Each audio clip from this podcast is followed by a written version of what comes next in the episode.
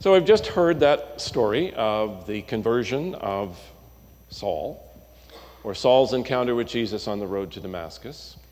And it ends with Jesus, or with, sorry, with Saul in Damascus. He receives his sight and he turns his life around. But we don't know what happened to his friends after they led him by the hand into Damascus, and we don't know what happened to his horse. Where did the horse go? There's no mention of the horse's fate in Acts chapter 9 when the story is told, or in chapter 22 or 26 when Paul retells the story himself. And, and surely Saul storming toward Damascus with those letters of, of authority in his hand must have been riding a horse. And I decided to do some research. And I looked at some pictures.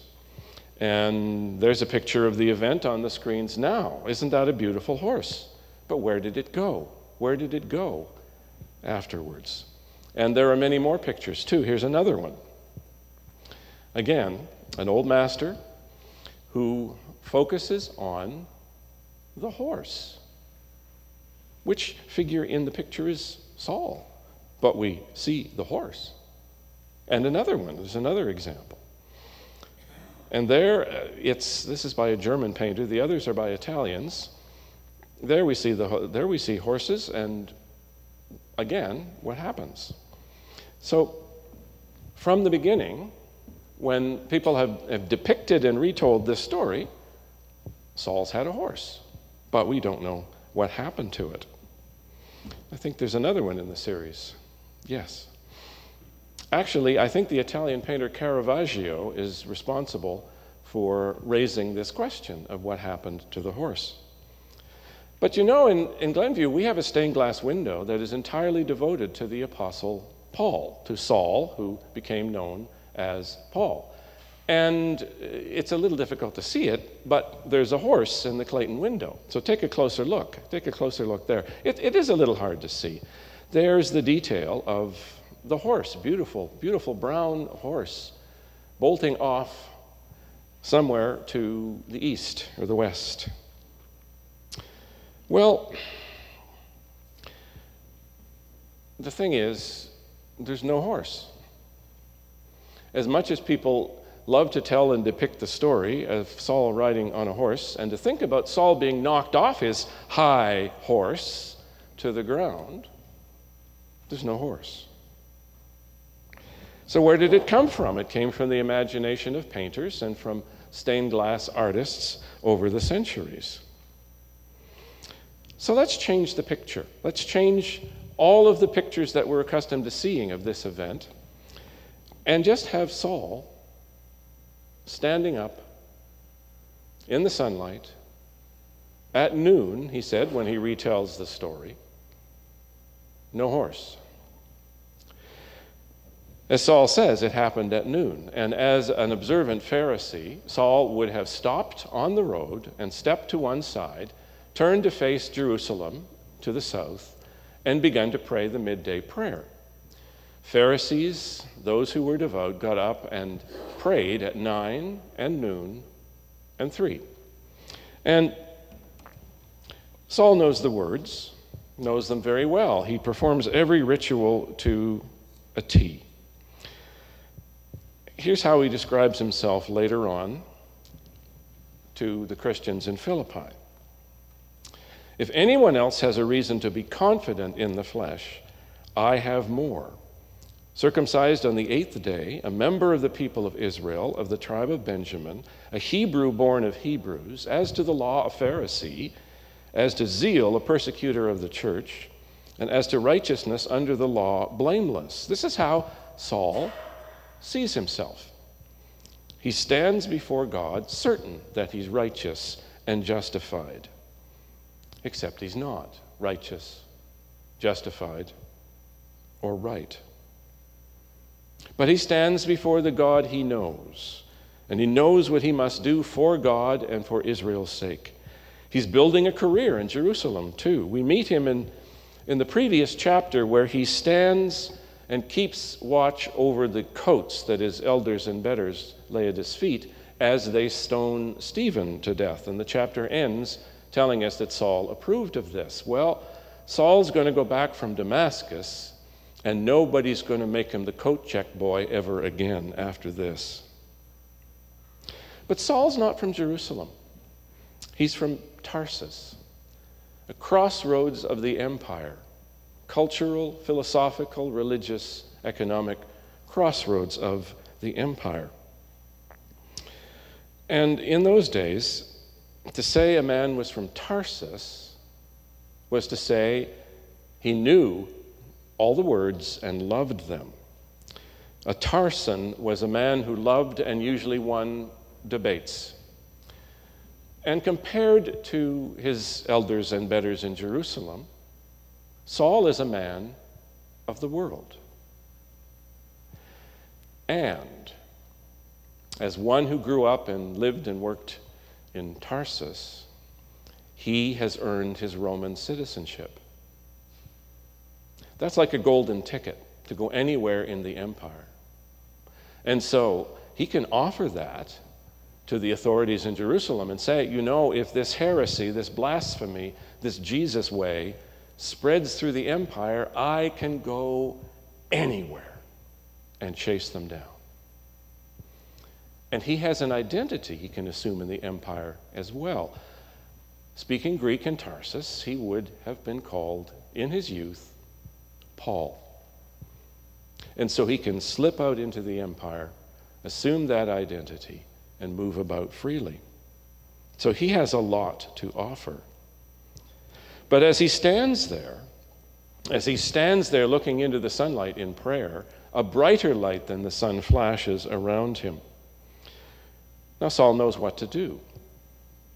If the glory of God is going to break through, you lay yourself flat on the ground right away.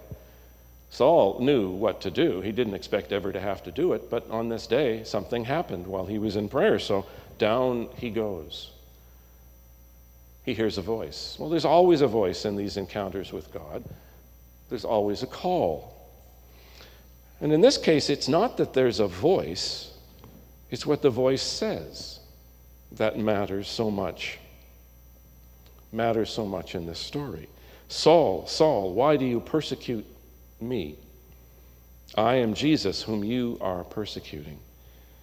Now, Saul doesn't ask for more details. He stands up as instructed and he stumbles away. He needs help because he's been blinded by the light.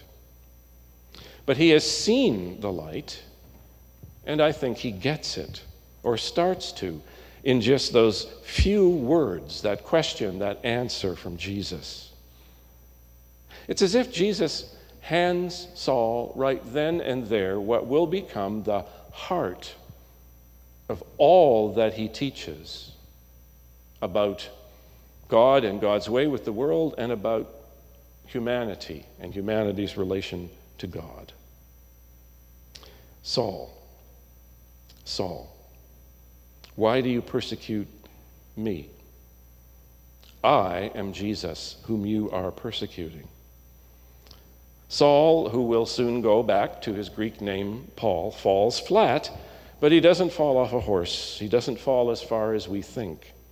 His passion his quick thinking, his disciplined mind, his knowledge of Scripture, his view of the world, all are foundations for his future life. A new life, but a life built on who he was before. And this is the one Christ tells Ananias that I have chosen. Saul can't see, but he understands. Saul, Saul, why do you persecute me? I am Jesus whom you are persecuting. So, is, is Jesus saying, if you mess with my friends, you're messing with me, so lay off, Saul? Is that what he's saying? Well, in a way, yes. But Saul hears it and spends the rest of his life working out the implications of those words. And so here is some of his teaching the church is Christ's body in the world. Christ is in us, and we are in Christ. He is the source of our life. How we live together in this world must mirror the new world Christ has prepared for us, We are his representatives, ambassadors on earth. In fact, Paul goes so far as to say we are married to Christ. He is the groom, the church, the bride. So, Paul's favorite images describe unity among believers and union and communion with God through Jesus Christ. Now, Paul learns quickly, yes, that what he has done to the followers of the way, he has done to the one whose way they follow. He'll never be able to forget that, and he will never forgive himself for what he has done. But he also learns, as he writes to the Romans later on, that neither death nor life, nor angels, nor rulers, nor things present, nor things to come, nor powers, nor height, nor depth, nor anything else in all creation will be able to separate us from the love of God in Christ Jesus our Lord. And I know we only hear those words at funerals, but we should hear them every day. So, yes, it's a little if you mess with Jesus' friends, you're messing with him. But it's mostly if you meet Jesus' friends, you're meeting him. And it's supposed to be if you're looking for Jesus, you'll see him in us. And it's all there in those few words that Saul and his companions hear on the great northern road to Damascus.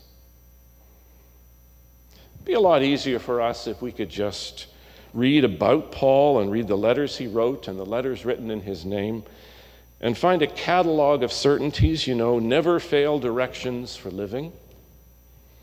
Unfortunately, the New Testament isn't discipleship for dummies. But remember the authors of the New Testament, and especially Paul. No, they're not making it up as they go along, not exactly. They have God's guidance through God's Spirit, but their words aren't dictated. They have to choose words to try to express and explain truth. Truth that's more than words. And Paul's thoughts about what Jesus means for the world and how we should live in the world as followers of Jesus they develop over time through experience and trial and error. And yes, he contradicts himself, and he's not always right.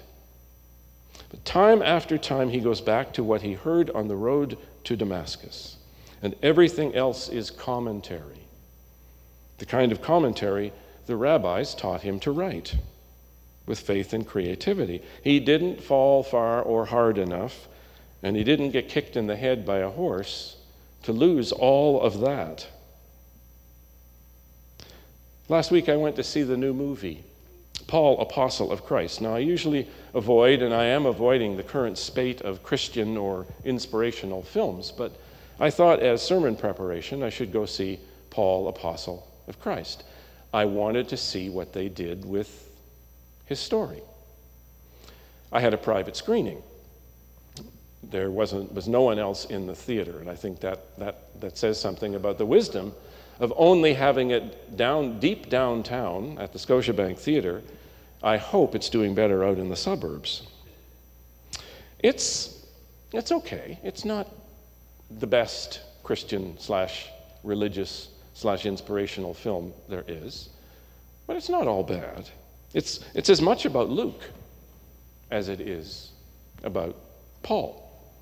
The idea being that Luke sneaks into Jerusalem to see Paul in prison and Paul's last days in this world. And Paul dictates the book of Acts to Luke in a few visits, over a few visits to, to Paul in his cell. And when he's almost finished writing, Luke tells Paul, There's a whole new generation that must learn of your certainties, plural. And yet, throughout the film, Paul is beset by doubts and questions. He's only certain of one thing. One thing that he's righteous, that he has the right relationship with God through faith, by the grace and mercy of God in Jesus Christ. It is all God's doing, it is not because but it is despite what Paul has done. And nothing can change that. Nothing can sever that relationship, not even the sword that severs Paul's head from his body. That's, that's not a spoiler. We know how the story ends. But nothing can change that for us and sever that relationship. Nothing we might do could ever stretch our relationship with God through Jesus Christ to the breaking point.